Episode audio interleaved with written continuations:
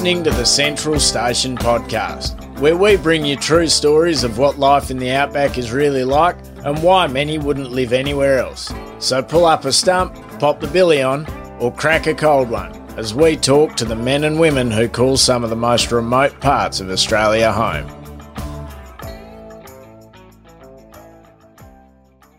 Station kids aren't regular kids.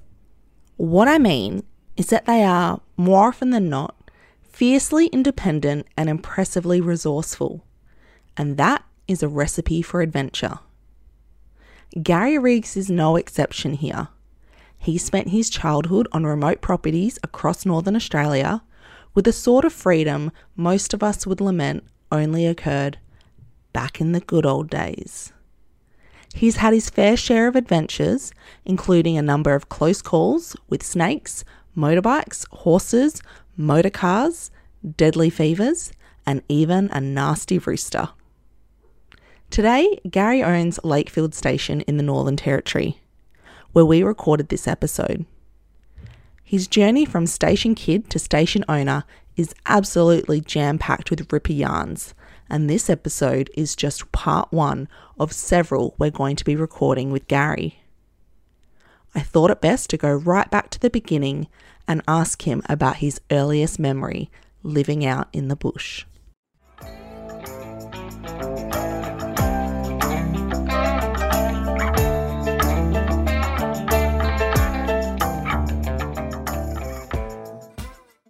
I do remember vividly of living in Stony Creek, uh, part of King Ranch in the early 60s. Wasn't that old, probably five year old. And, um, yeah, my dad used to take me mustering, chasing scrub cattle. He used to take me down and they'd take off after a bunch of scrubbers and he'd tie my old horse up to the, a big, uh, banyan tree or something similar to that and on the flat and, and, uh, that old horse would just walk around and I'd be sitting on him till they come back from chasing the scrub bullocks and bulls and, uh, was very good until my mother found out. And, and then when she found out that I was getting tied to a tree for most of the morning or day, I, she, uh, she put the foot down and that was the end of my mustering activities. Would you get bored waiting under that tree? I imagine like as a kid, you know, patience isn't something that every child usually has. And I'm guessing it wasn't, you know, you'd have to sit there for a little bit while they were out looking for those cattle. Oh, definitely. I used to get very disappointed when they'd take off into the distance and I'd be still tied to the tree. And I wasn't old enough to be able to get off the horse and untie it and then get back on again and take off after them. But, uh, but yeah, it was a bit, what I can recall, is a bit disappointing, but, but yeah. And, uh, actually, February this year, I went back there and I saw that big tree that we was tied to. Really? it was still there. Was it as big as you remembered? Bigger. Really? yeah. It was huge. Yeah, huge big tree. Yeah. And so this was on a cattle station that your father was managing? Yeah. He, my dad was managing Stony Creek, uh, which was a outstation of King Ranch. Uh, now, tell me a bit about this because uh, for most people that would have heard of the King Ranch, that's a rather large, well, I think it's the largest or one of the largest ranches in Texas in the United States, but that's not where this story was taking place, was it? No, that's right. Uh, King Ranch was near Tully uh, in North Queensland, and they had a place called Warramie, and they had King Ranch was the main place, and they also had uh, Stony Creek and Warramie and Stony Creek all had scrub on it, and uh, and King Ranch, some some of King Ranch had been cleared, but there was a lot of a lot of uh, scrub still on King Ranch, and uh, yeah, they were they were clearing it and they were turning it to all sorts of crops, and yeah, and they had Santa Gertrudis cattle and stuff, and uh,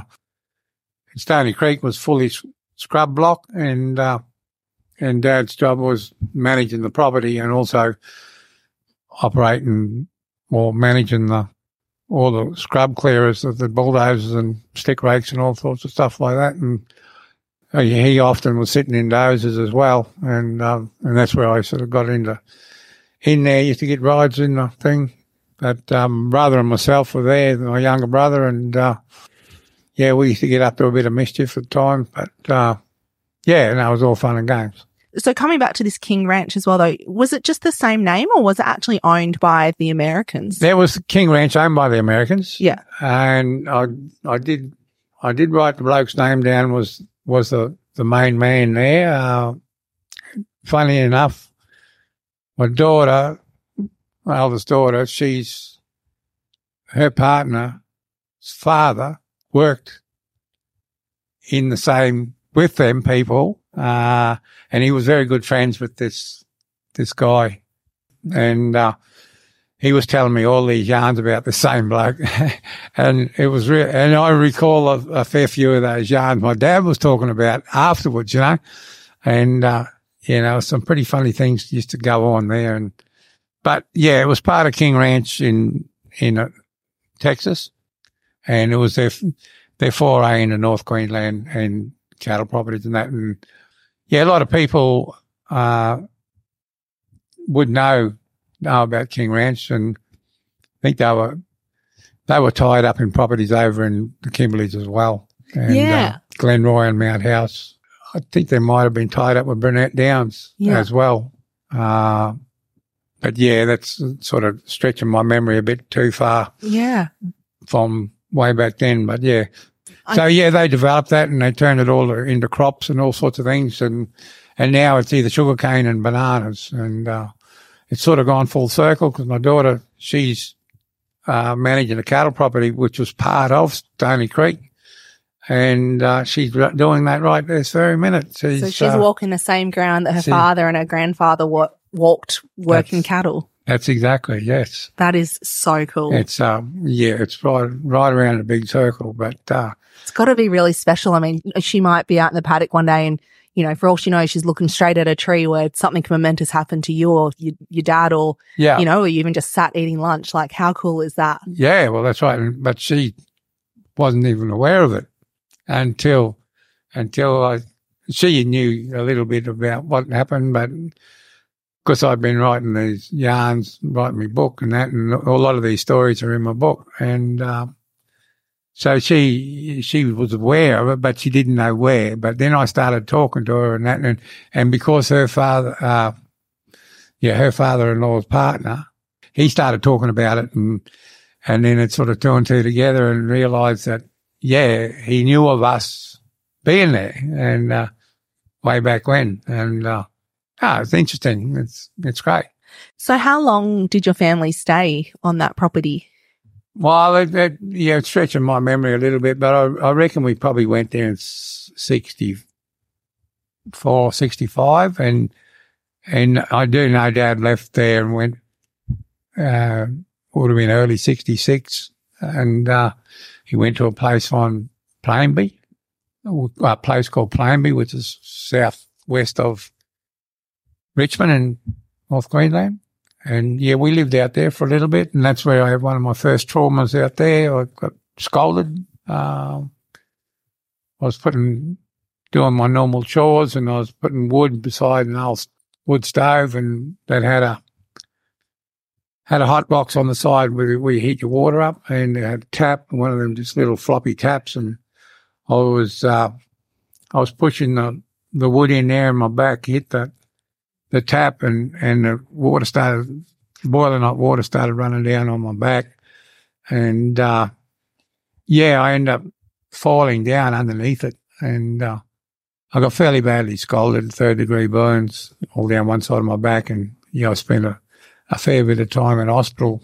Uh, we didn't go with skin grafts way back then, but it took a little while to get over that. Uh, so yeah, that was a, a bad memory there, but there was a few good memories as well. But uh, and uh, my yeah, uh, the sister that's the oldest, she she half drowned in the dam, and my mum was looking out the window at, at the dam, and she seen something out in the water, and it turned out it was my sister, and uh, she took off out of the kitchen and and just kept going and run to the dam and dove in and and went to the last place where she seen her and uh, she'd gone under and she pulled her out and uh, stood on her actually and then lifted her up and pulled her out and uh, dragged her to the bank and then did mouth to mouth and that on her because mum, mum's nurse and uh, she saved her life. And so, yeah, that's. Uh, that's your your poor mother, like to to have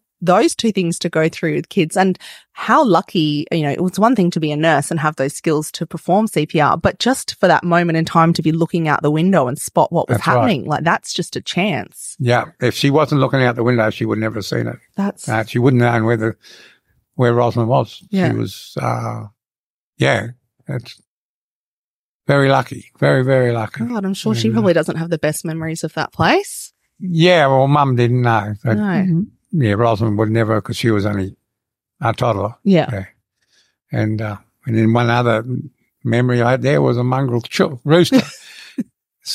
Got me in the alleyway in the backyard and ripped my shirt off my back and all sorts of stuff. And we end up eating him for dinner. oh my gosh. You know, it's sometimes it's the things you just least expect. Cause I know we're going to hopefully do a couple of episodes with you and you, you have done a, a fair bit of bull catching. So I'm sure there'll be some stories there, but well, everyone expects, oh, this is a story of the outback. You know, if it's going to be a wild story, someone's getting hurt, it's probably going to be a big bull, you know, chickens just as dangerous, yeah, really. Yeah. Mongrel, mongrel red rooster. Yeah. They're mean. They are mean. he was mean, and I had I had a bad, terrified experience with that rooster, and I sort of, you know, I've always been ever since. I've, you know, sort of scolded me for a little bit, not just being burnt by water, but it, it scalded my brain, and and I, I'm very wary of roosters from Yeah. all all times now. And yeah, I tell you what, a, rooster looks side at me, sideways at me, and he's got his his head's off on the block, and he's in the water, and he's in the stew pot. That's where you should be. yeah, and uh, yeah, so that was that was that was Plain B, and then from Plain B, my dad went and managed the property that the owner of Plain B owned. He had another property on the eastern side, northeastern side of Richmond, and and my recollections of the going up there. Then Dad, Mum moved up there, and it was a big two-story old wooden house, and yeah, I remember lots of childhood memories there, and. So it sounds like you moved around a bit when you were kids. Yeah, when we were kids, Dad sort of was. A lot of times he was transferred from places to places. Yeah. But then other times, you know, if things didn't work out, well, he moved on. You know, and uh, so yeah, we we we we got transferred up to Middle Park and uh, lived there, and yeah, back to then uh, at Middle Park where I was allowed to ride my own horses, and yeah, we got up to some mischief on horses there we had an old pony that the three of us kids could get on and we'd canter around everywhere. And uh, me in the front, my brother behind me, and my sister uh, in behind that. And yes, our horse would turn sideways and to go back to the house, and we'd all slide off the side and then hit on the ground, and we'd be all running home. The horses be home, and Mum would come out and. And the horses standing out the front and all us kids running down the road. that happened lots of times. Yeah, and, and yeah, uh, another, another memory there. We got, I got attacked by a sand goanna and put me up a tree, but then that wasn't a good thing because he came up the tree after me. so I end up, end up climbing down the tree and bellowing my head off, running back to mum, save me, save me. Oh my gosh. Sounds like there was a lot going on in your Oh, you childhood. know, we were kid, bush kids, eh? And yeah, you, you did lots of different things, you know. And yeah, the be- best memories was though being able to go mustering with dad all the time. And yeah, my big, my, uh, my youngest brother, he was able to too. And, and so the two of us would go out and yeah, we'd only be on the tail, but yeah, it was good fun. Uh, You're finally of an age where they couldn't tie you up. And Yeah, that's right. You'd be able to untie yourself if they did. Yeah, that's exactly. And, uh, yeah, no, we'd, we'd lap around on, on our ponies and, and, uh, go with dad. We'd go and with dad. And, and it was, dad very seldom had any other workers. He could do it all himself, you know. Probably was set up very well way back then. And, uh, yeah, and it was, yeah, there was most time it was just another bloke and dad and us kids used to go.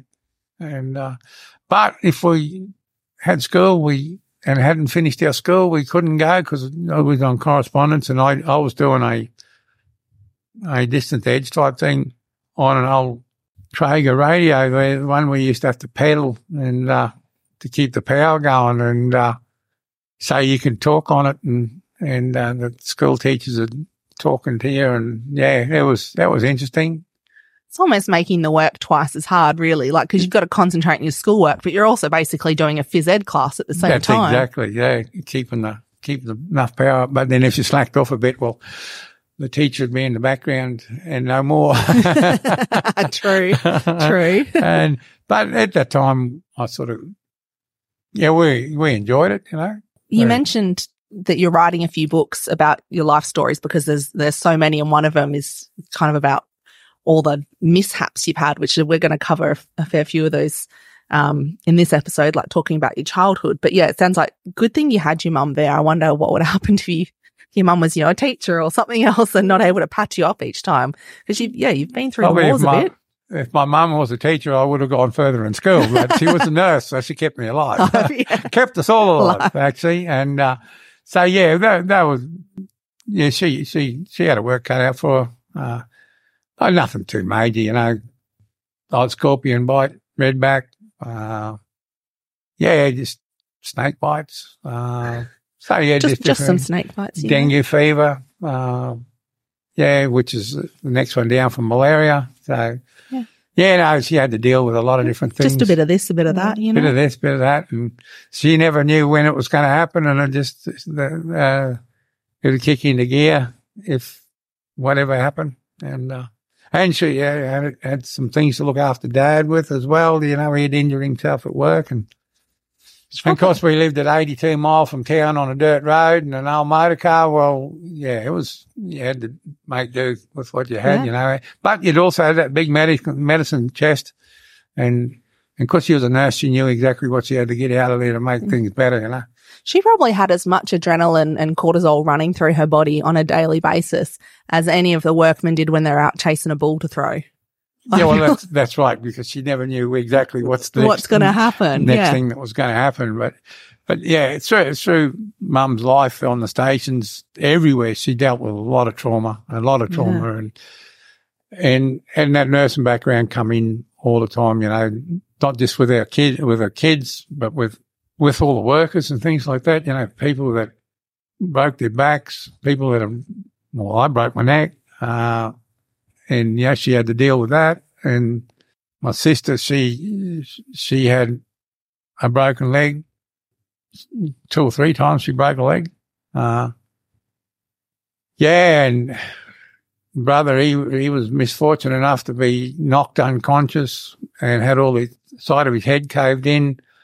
And, um, and he, he, he'd lost consciousness. He'd stopped breathing a number of times and mum wasn't involved with that one. She was, um, she was away and luckily the bloke that was with her was an Aboriginal stockman that was an orderly at Halls Creek Hospital and his life-saving skills kicked right in and, uh, yeah, he, he saved my brother and, and, uh, CPR, the whole lot, you know, and he just kept him alive until I got there. I got a radio message saying that it happened and I was driving a bull catcher and I got there and the Aboriginal stockman, Philip, he, he jumped on the back of the catcher with my brother. We made a, a, a got a heap of leaves and that and made a bed on the catcher and, and on, on the back across the spare tire and, and, uh, made it sort of half flat and he jumped up there and he was performing CPR the whole time I was carting him out. We we were about 12k off the bitumen and end up getting to the bitumen and then onto the bitumen and then into the station and then uh, rang the flying doctor and it was night time so they wouldn't come at night. And uh, so we organised ambulances and and the ambulance met us on the road and he stopped breathing several times in the ambulance and then they medevaced him straight from Wyndham to Perth and, and the same thing. They they had a fair bit to keep him alive and then when they got him to Perth they operated on him and, and took the, the bone fragments out of his side of his brain and yeah, he made a recovery, but he still had, he still got problems now. But, but then not long, a few years after that, he was riding a big bullock in the rodeo at Fitzroy Crossing and the same thing happened again. The horn hit him in the side of the head and caved it all in again. So he ended up having steel plates put in the side of his head. So. Jeez. But yeah, mum, mum dealt with a lot of different things, but she missed that one that Oh, time, but she I'm- dealt with our Bet Yeah, she was yes. glad. sister drowning, uh, Can I- and, and, and, you know, recruit her, you know, CPR on her and kept her alive and my brother and different things, uh, myself, other workers. Yeah. And that, that was through her lifetime. And I remember all that sort of stuff. But, but mum's still around. She's in Katherine and, um, Is she? yeah, Really? yeah. Oh, brilliant. I'm going to, I was about to say, what's your mum's name? Like, if Yeah. she's still around, I'd yeah, love she's, to. she's Katherine and uh, she's got some yarns. Oh, what's her name? Sorry? Lorna Riggs. Lorna, I'm coming to find you.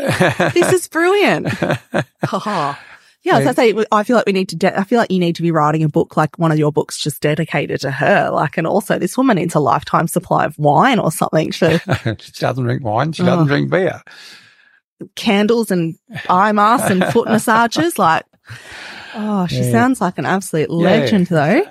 Can I ask what happened to your brother to cause that level of injury to his head? Well, he was shouldering a bull around on a horse, Mm. and and uh, they got into a big pile of rocks, and the horse sort of got a bit stumbly, and then the bull got back and hit the horse in the side and lifted the horse up in the air, and uh, and the horse lost its foot, and my brother come down and his head hit the rock. His side of his head hit the rock. Gosh. It hit him there like that. and so were you out on the same muster at the time? I was actually catching bulls in another paddock. Yeah. And I got the radio call from the helicopter. How old were you at the time? Oh, I, I was probably 27 or so. Oh, okay. So this is a little later on. Yeah. a little later on, yeah. My goodness. Um, and then I can only imagine what your mum was thinking because she said he, he re-injured his head a few years later riding in the rodeo. I, I can only imagine her when, you know, he's saying, oh, I'm going to go ride in a rodeo, her being like, I mean, what do you say? well, obviously nothing because he got, he rode in the rodeo. yeah, I know. And uh, it's probably well before the time of helmets. And, Yeah. but at least I guess once you've got those metal plates in, you're probably Hmm. all right. But Yeah, I don't know. He's, he, he gets headaches and things like Yeah. that. So he's, it's, it hasn't done him all that good, but yeah. And so that was okay. So that's when you're a bit older because I was Mm. just wondering because you'd mentioned Halls Creek. So obviously that's in the Kimberley, which is Yeah. a fair fair wedge away from where you started in It's a few years in Queensland. front, yeah. Yeah. So coming back to Queensland and like I know you said your dad was also a drover at times. So it just sounds like I guess he was always working with cattle, property management, cattle management. And like you said, it'd either be shifted around by the company, um, Mm. like seconded, I guess, or moved property to property or, yeah, then also Yeah. seek out other opportunities. Oh, other opportunities, you know, to get managers positions and things like that. yeah. But yeah, dad was the same. He left school when he was 12. Yeah.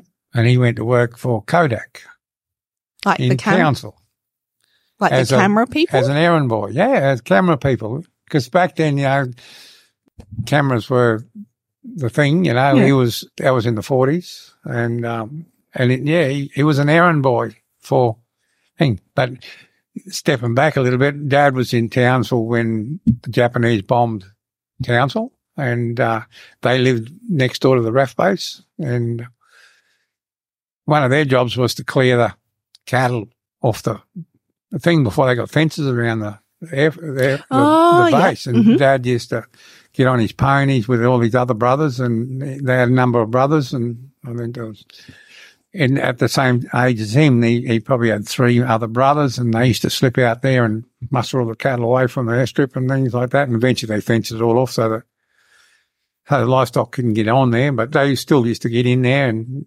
uh, they, it, it- and this, this, I heard a lot of these stories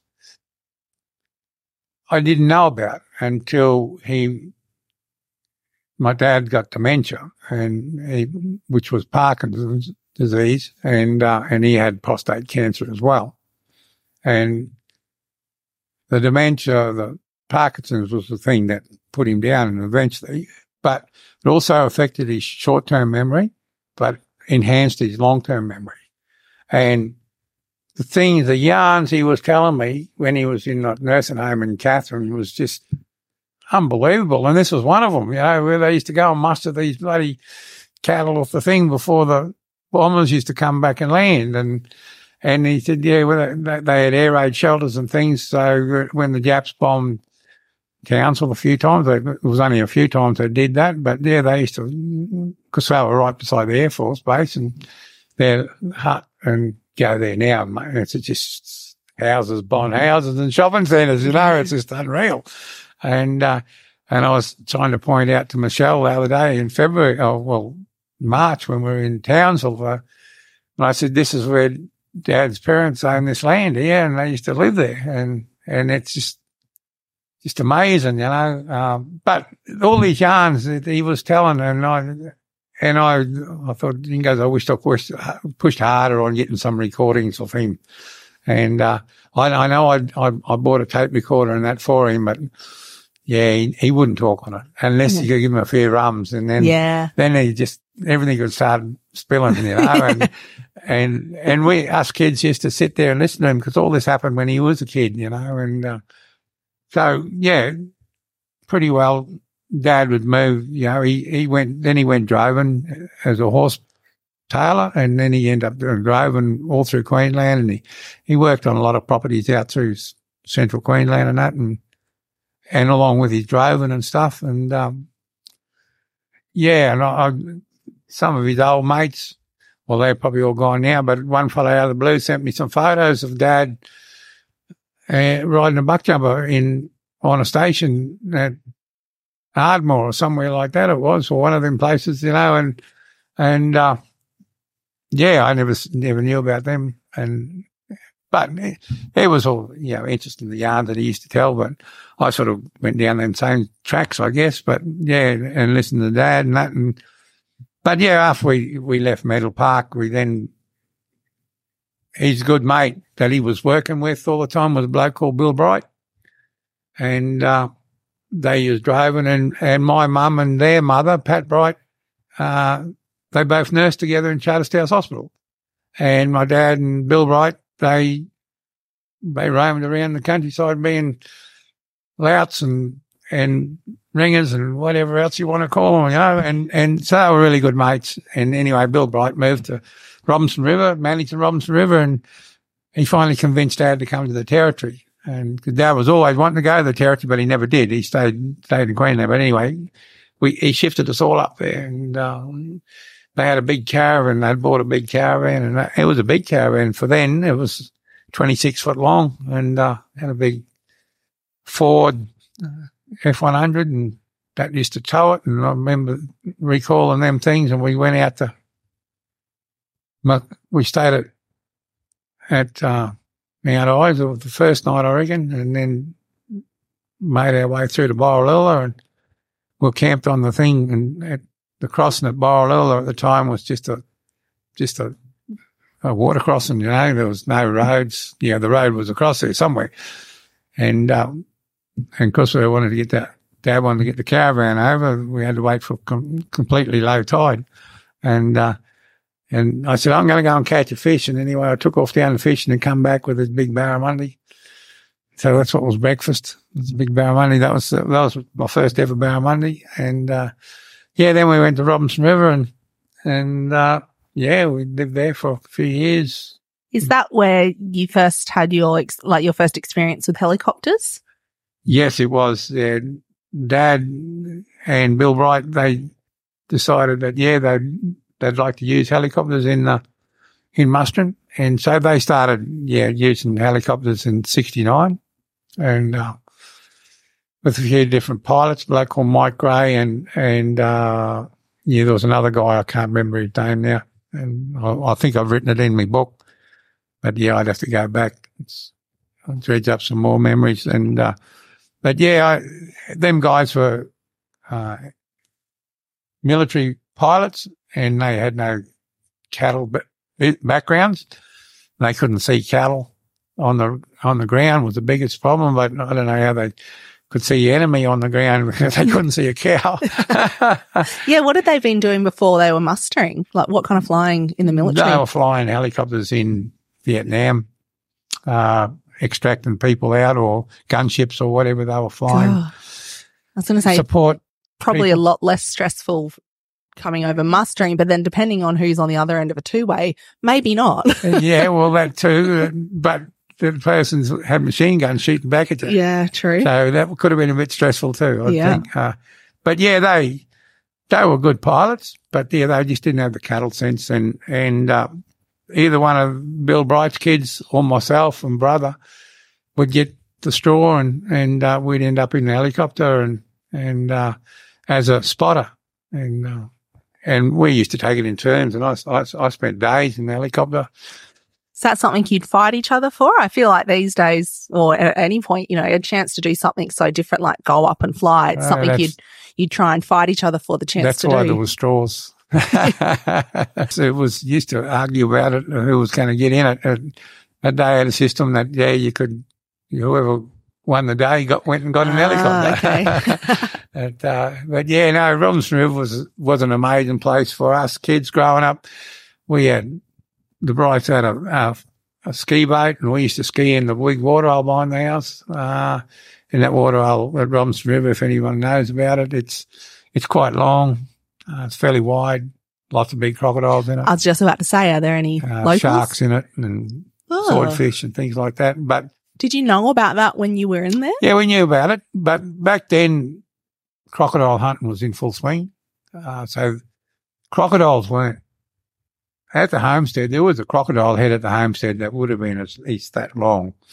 Yeah, it would have been quite very close to a meter, the skull, skull. Jeez. And it would have been half a metre wide, you know, and that used to sit there at the, in the store at the homestead. And, and uh, yeah, and other places, it, it sort of made its rounds a little bit around, but it, it lived at the homestead. And I don't know who owned it, but yeah, they got it. There was a big yarn about how it was li- living in the Foelsche River. And then they seen it walking across the, between the roads, on the road between Fulch and, and the Robinson River. And, uh, anyway, they got to the Robinson River and it it, it uh, made its home there and started eating a few cows. So then one hu- hunter, he ended up shooting it and they ended up dragging it out of the water with a wire rope around its neck and and up the bank. I never seen it, but yeah, just heard all the yarns, you know. And I don't know how long that thing was, but for the size of its head, it, if it wasn't five meters, I'd be surprised. Uh, Shouldn't have seeing a head that size made you wary and afraid of going in the water? Like seeing we a were, but when you learn to ski, you don't fall off. yeah. And we, we used to be able to turn around in that water hole without coming off, especially up the other end where the crocodile was. Oh my god. There was a crocodile living at the other end Oh, re- because you used to evidence that he was taking a few cattle at the time. But yeah, Oh. but we had an ab- Aboriginal camp there of, of at least 80 people. And, Wow. uh, them kids used to swim in the water hole there too, you know, down the bottom end. You know, we never used to swim at the top. Uh, but yeah, it was good fun skiing in there. And, and, and we used to have a, a raft pontoon thing made up of six 44s uh, and had boards across it. And yeah, we used to go fishing on that river, on that water hole and we'd paddle all the way up and paddle all the way back. And you'd see evidence of crocodile there, but there wasn't many. And, uh, Yeah, but all you need is one. that's right. That's right. You know, there was some other water holes we used to water cattle on and, and there'd be cow taken while you're watering the cattle you know, and, and, uh, yeah, you're very wary. You never went into a, in them uh, water holes away from the homestead. You just didn't go into the water on your horse. You always found where the water was running and nice and shallow. Jeez. but the cattle, they used to move into the, into a deep, you know, deeper water and then they'd lose one to them. And what what was it like, I guess, in those really early days, mustering with helicopters, particularly if the pilots weren't cattlemen? And that's, I mean, I haven't been to that Borroloola country, but what's what's the country like? Like, is it quite timbered or quite thick? It's not like big open plains, is it? No, it's not open plains, but it's not heavily timbered either. It's Okay. it's timbered. It's a savanna woodland type yeah. thing, Okay. and ridges, ridges, and mountain range in areas. There's some mountain ranges and that where the river runs up in the gorges, and uh, so yeah, there's there's some. It was all mixed of country, but only the river flats was any Yeah. open areas. Uh, So was Yeah. there was there lots of water? Like, would the cattle be all spread out if there was plenty of water through that yeah, country? there's water holes So- and springs all over the place. yeah. So And- so it'd be slow musters then, like trying to find all the cattle? Yeah, it was it was a steady muster, but there a lot of the paddocks paddock country was just horseback mustering. Mhm. Uh, just a traditional uh, way of going out and tracking them and finding them and blocking them up and getting coaches and and then starting from there and and, and then then they moved to some helicopters in the rougher country, you know, and they, it was very successful, getting lots of cattle, wild cattle out of there. How do you go sitting in a helicopter for hours on end? Because I found of all the time I've spent in choppers, the only times I've gotten nauseous and the one time I've been sick has been Katherine, Adelaide River, Darwin. Anywhere else in this country, I can be up for like hours, fine. Up here, I think it's something to do with the humidity, I reckon, and I just can't hack Yeah, it. yeah. So, Yeah, well, uh, for me, it was I used to get sick very violently ill flying around the helicopter, especially if he chuck started chucking around. And then, because we never had any paper bags or plastic bags or anything, I used to just spew in my hat oh, until the hat was full, and then he'd land and we'd tip it out. And then if it was a spring there, I'd wash it out and put it back on my head. And then if I had a chunder again, well, normally once I had a fir- the first couple of chunders, I was right for the rest of the day, but. But pretty well every day I got in it, I had a chunder. and and you still would like fight for the opportunity to go up in the helicopter and do spotting?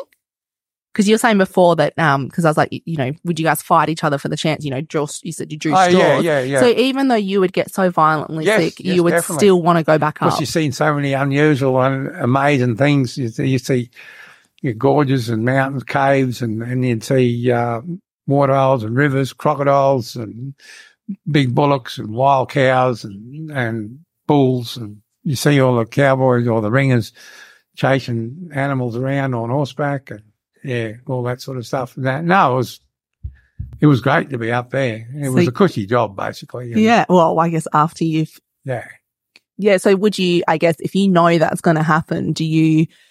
Do you like pl- plan with what you have for breakfast that day or what you pack yes, with you? yes. Once, once I knew what we had to eat, uh, what, What your job I was that not I, I would eat next to nothing. Oh, made it a bit nicer coming up. yeah. Jeez, that's But no, that was that was all good fun, and yeah, we used to on horseback. We used to get chased by buffaloes, and I remember one day there's one buffalo. I was having a drink in the in the creek, and I was, had me quart pot, and I was filling it up, and I could hear this noise on the other side. That's water hole, spring. And I thought, oh, it's got to only be one thing. It's got to be a buffalo. Anyway, I, I just jumped straight on the, flew on the back of that horse like a bloody Indian and took off across the flat. And that thing was right behind me, eh? Scratching the ass of that old horse, eh? and yeah, geez, that was a close call that was. But yeah, I, I remember dad coming back once and him and his, uh, him and some Aboriginal stockmen, there was about four them, five of them or something, they were having dinner camp and they'd put their horses, uh, the, the cattle in the, in a little bronco yard or holding yard or something. And, and they were going down and they were boiling their quarts at the, at the water hole. And, uh, anyway, they'd unsaddled all their horses and, and, uh, you know, then they were having a bit of a siesta and then there's one old fellow, he, he heard this noise and he yelled out buffalo and all them Aboriginals, they just jumped straight on the horse and took off. Dad said, no, no, I'm saddling up. And so he saddled his horse up and took off. oh, you had time to do it. That's with lucky. The, with the, the buffalo was chasing them. That, uh, yeah, no, the buffalo sort of got a bit distracted when all them horsemen ran away. So, so he followed them and left that alone. But, uh, but yeah, he, talking about buffalo again, they were, they were camped at one, one yard, surprise yard. I wasn't there. He was just telling me the yarn. And, uh, there was a, an, uh, uh, people wanting to buy the place anyway. They shot a buffalo and wounded it couple of K from the camp, and this is only second hand stuff that that I was told from my dad and from some of the people that were there. And anyway, they were all camped around the in that you know the cattle in the yard and that, and they were camped the around the fire, and and the Aboriginal stockmen were all camped up, and and there was a Bill Bright's kids, Billy and Kenny, they were there, and uh, anyway this old cook was wiping up. He, he had one eye apparently, and and uh, the old night horse was tied up to the to a tree, and uh, the night horse went to sleep and hit hit back hard on the halter and made that hell of a noise. And one fellow yelled out buffalo because they knew that wounded buffalo was down the road there a little bit. So that cook he just was sitting in the fork of a tree about 12 foot up, apparently, and he still had the tea towel and the plate in his hand. Everyone else was in the motor cars or the old tractor or whatever it was, a trailer. And Yeah, no, it would have been a fairly funny yarn to see. Oh, But, half his uh, luck though, because I can't climb a tree. Like, yeah, well, they don't know how he climbed the tree in, especially with the tea towel and the plate still in his Yeah. hand.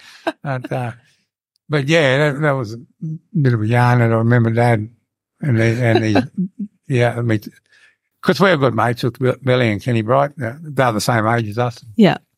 And they both went on to fly helicopters. And, uh, I think they're both retired from flying toppers now.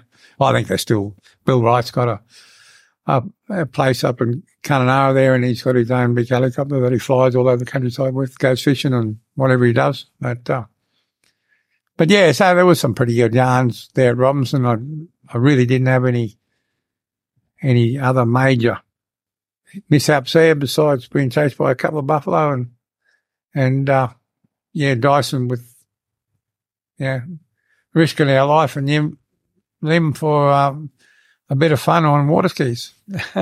That's just yeah. After Robinson, where where did you guys go then? Like, were you still kind of moving around at that stage? Yeah, dad was stranded because they, they, they sold that property. Um, dad was transferred. Bill Bright went and managed Anthony Lagoons and dad went down there as overseer. Um, but dad had already walked a couple of mobs of bullocks down there and that, uh, from Robinson River. And, um, so yeah, that was early days. He sort of come across the back country and, and, uh, picked up lots of bulls on the way down and he ended up with double the amount of cattle that he started with and uh, with just scrub bulls, you know. And yeah, so we we moved to Anthony Lagoons and uh, Anthony Lagoons was in full swing with BTEC and uh, Bill Bright was managing the property and Dad was the overseer.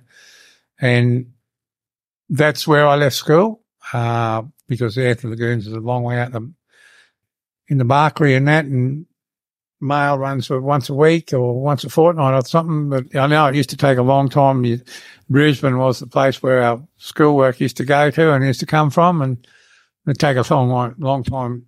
This is the seventies, you know, seventy one or two or something, seventy two, I think it was.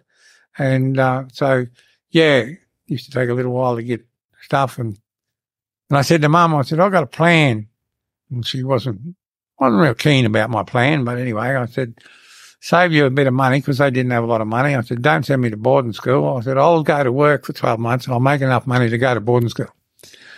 Oh, yeah, right. Are you going to do that? And I said, yeah, yeah, shit, yeah, I'll, I'll go to boarding school. Anyway, I went to work and went into the stock camp and, uh, yeah, I did 12 months in the stock camp there and, and that's where I had another motor, motor car accident there. The, the Land Cruiser Ute dad was driving in some uh, really slippery black soil. It rolled over on its side and onto its roof, and I got a fairly bad gash in my leg, and it took a long time to heal.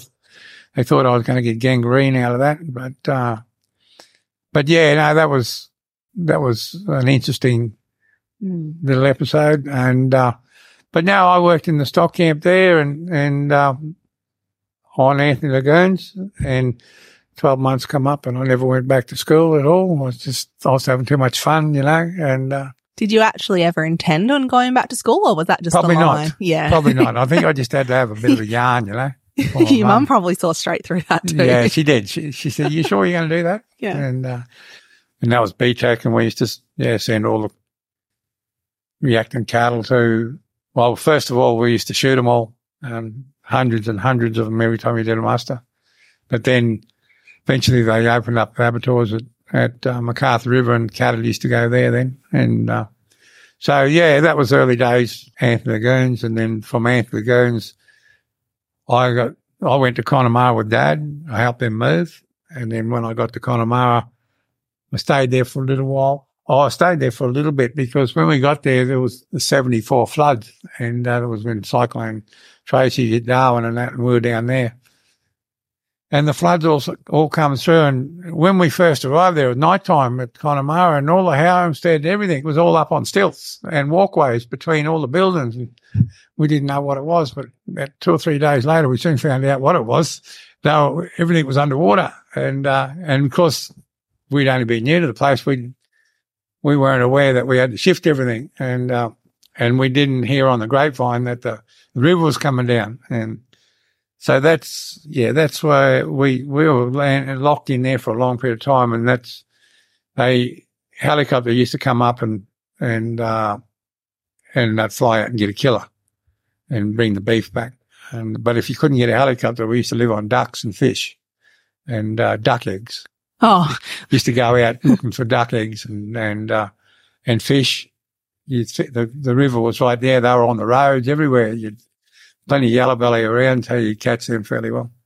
And um, and occasionally, yeah, they'd bring out some fresh veggies in the helicopter, or or uh, yeah, you'd fly out and and kill an animal, bring it into the cool room, you know. And so yeah, that's where I got dengue fever again there.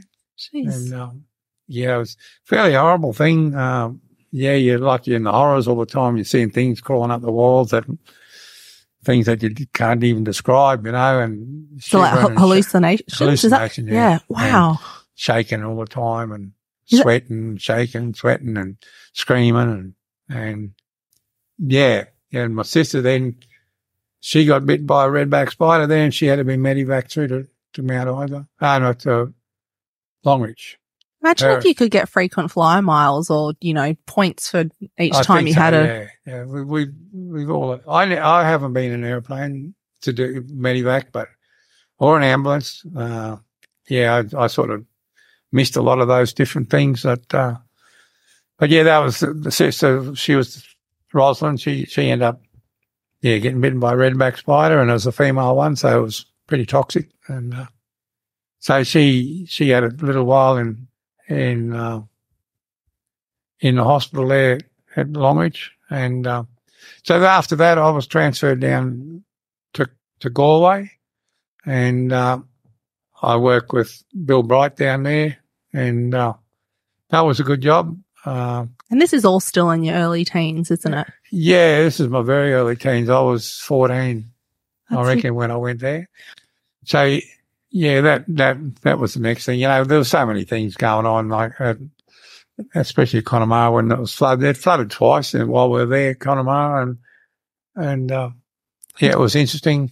And did BTEC take up a lot of your time? I guess I like I know of BTEC, um, but I didn't realize it started so early in the seventies. I thought for some reason it was like eighties, maybe a bit of nineties, or was it something that went for quite a long time? Went for a long time. The, the shooting started in the 80s, okay. but originally places like Anthony Goons and the Barkly, you were mustering and you'd, you'd bring a couple of thousand head of cattle into the yard, you'd inoculate them, and then you'd brand all the weaners and calves and stuff like that and pull all them off.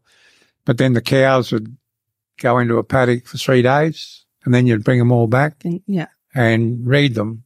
Uh, and then everything that reacted was put in a yard and then the stock inspectors would shoot them all. Yeah. Uh, and there were so many reactors that people were a bit suspicious of what was going on. Uh, so then they started doing postmortems on the odd one and some they found had no TB in them and others had TB in them. And it just turned out that Wasn't a conclusive test. it wasn't. The reaction Oh. was sometimes reaction to the needle itself oh. where they did it. And so that's when they made the decision then, to my knowledge, I was a young person then, that a lot of these cattle were suitable for slaughter. Mm. And, uh, and I know at the station, we used to, yeah, there'd be big bullocks there, fat bullocks, you know, you'd, you'd shoot them for eat. And one in 10 was a reactor that had a, had a, a big pussy can, um, to, uh, TB thing in one of the glands, you know, and Yeah. so when you found that, because, you know, you'd go to all them places first. And then if you never found it, the animals might eat. And so you'd keep slaughtering, but you'd go right through the animal. And then if it was okay, you'd eat it because Yeah. it wasn't, didn't have TB. And, uh, so I think that's what created the need for an abattoirs at McArthur River. So a lot of these cattle then, all these cattle went to there and slaughter, slaughter type cattle. And, and if they're the same thing, if they were slaughtering and the cattle are going through that there was no react, there was no one, none with TB. But then if they found one that had TB, and this is what I was told, and they used to destroy that animal, you know, that would go into the, into the waste. Yeah. Uh, but a lot of animals, I, I don't know what the percentage was, but it sounds to me like the percentage could have been 20% were proper reactors and the others weren't. Jeez, I didn't actually know about that. I, Mm. Come across TB in previous job or BTEC, sorry, in previous jobs, and we've had a few people on the podcast talk about it um, from their experiences at the time. But I'd love to do an episode just on it because it's. I didn't realize it went back so far. Like I thought it was Mhm. just kind of the like the campaign in the eighties. Um, and is it? I had this with Danny Hayes when I recorded not long before I had my baby, and I blamed it on baby brain. I can't really do that now, but is it? Um, bovine tubercu- tuberculosis eradication campaign, or is it or is it brucellosis tuberculosis? Tuberculosis. I think it was uh, brucellosis. okay, it's the, yeah. Yeah. I was like, how can that, I not yeah. remember this? Um, yeah. So for anyone listening that hasn't come across BTEC before, a quick Google will get you sorted. But we'll get you sorted, yeah. yeah, well, yeah, I should do an episode on that though. But um, yeah, I didn't realize that went back so far. So this is all by because what what I love is that we're going to do a few episodes, and when people obviously say tune into the rest of them, see.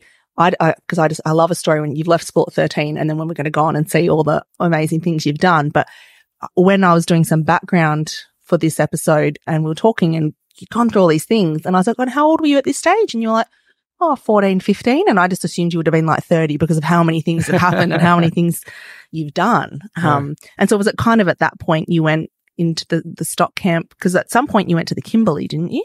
Yeah, it was after, after, yeah, I went to Galway and I worked there at Galway and I, that's where I rolled my first motor car. And, uh, and yeah, it was a bit of a yarn. We were chasing kangaroos and, and, uh, and we come in onto a fence and I swerved and swerved so I wouldn't run through the fence. And, you know, and there was a bit of sand there and we rolled up on the side and onto the roof and, and young Kenny Bright and myself was, and I was driving and he was in the passenger side and we got out and had a look. Oh yeah, what are we going to do about this? And then anyway, we both walked home about six Ks of them. And we just bought another motor car. We just went in, Kenny went into his dad and said, Oh, can we, can we go out a motor car? He said, oh, I thought you just took one. Oh, no, no, we, we brought that back. We're going to go again. so we took this other motor car and the two of us, you know, he, he, he was younger than me and, and at that stage, I would have been probably late 14, something like that. And, uh, and I,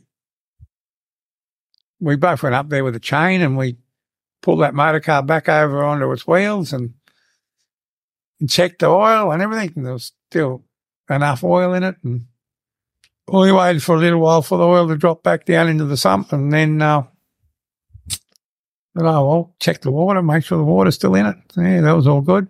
And, uh, so we started it and drove it home, parked it in the shed. Nothing ever happened. And it was the, the manager's motor car too. and, uh, anyway, he went out and checked the oil and he's checked the oil. It was a little bit down. Oh, a bit of oil. Then he looked at the bonnet, and a little bit of oil on the bonnet. Then he, the battery had leaked a little bit of oil, acid up on the bonnet. He said, what happened to this? He said, oh, we hit a big bump. Oh, you do any damage? No, no, no, no damage. And to this day, not too many people know oh, really? us putting that motor car on its roof. So because it was on sand, there wasn't like any big No, scratches or no, dents? no or? dents, no damage. It, it was just That's insane. So and, lucky. and it was slow motion. And, uh, yeah, it just totally amazed us. And, and we couldn't believe it that we did it. And, and then we were going back and saying, gee, guys, what are we going to say? We're going to get our ass kicked big time here. And, and, uh, anyway, he, yeah, we didn't tell him. We just said, can we get another motor car? Away we went again. So that, was one of the, my earliest fibs, I reckon. Did he ever find out? he never found out Oh, and he died in 76, I think it was, and, and, um, late 76, and he never found out. He never found out. And, uh, he's probably up there now, like listening, being like, Garry. yeah. But anyway, there's probably a few up there listening to me now too. So, uh, so yeah, that, that, that was a fairly interesting thing. And, and, uh, we went through a rat plague at that joint there too. And I've never seen so many rats in my lifetime. We had a pit there that we used to shovel that pit out every day full of rats. Ugh. That was for weeks and weeks. Uh, I had a really bad motorbike prang there too, on a two wheel motorbike and hit a four barbed wire fence, full tilt. I don't know, probably doing 60 kilometres an hour. How far was your mum on the same property at this No, time, she or she was she was down? She was, she was, uh, At up at Connemara. Connemara. Yeah, she was living up there. at least you know that gave her a bit of a break. I mean, Well, she, she probably knew- never knew about it. Never knew about that. yeah, So, well, it's probably Yeah. probably for the best. but yeah, there's a lot of other yarns there too. But all good things, good fun for young people. You know, we, we had so much fun growing up in the in the bush.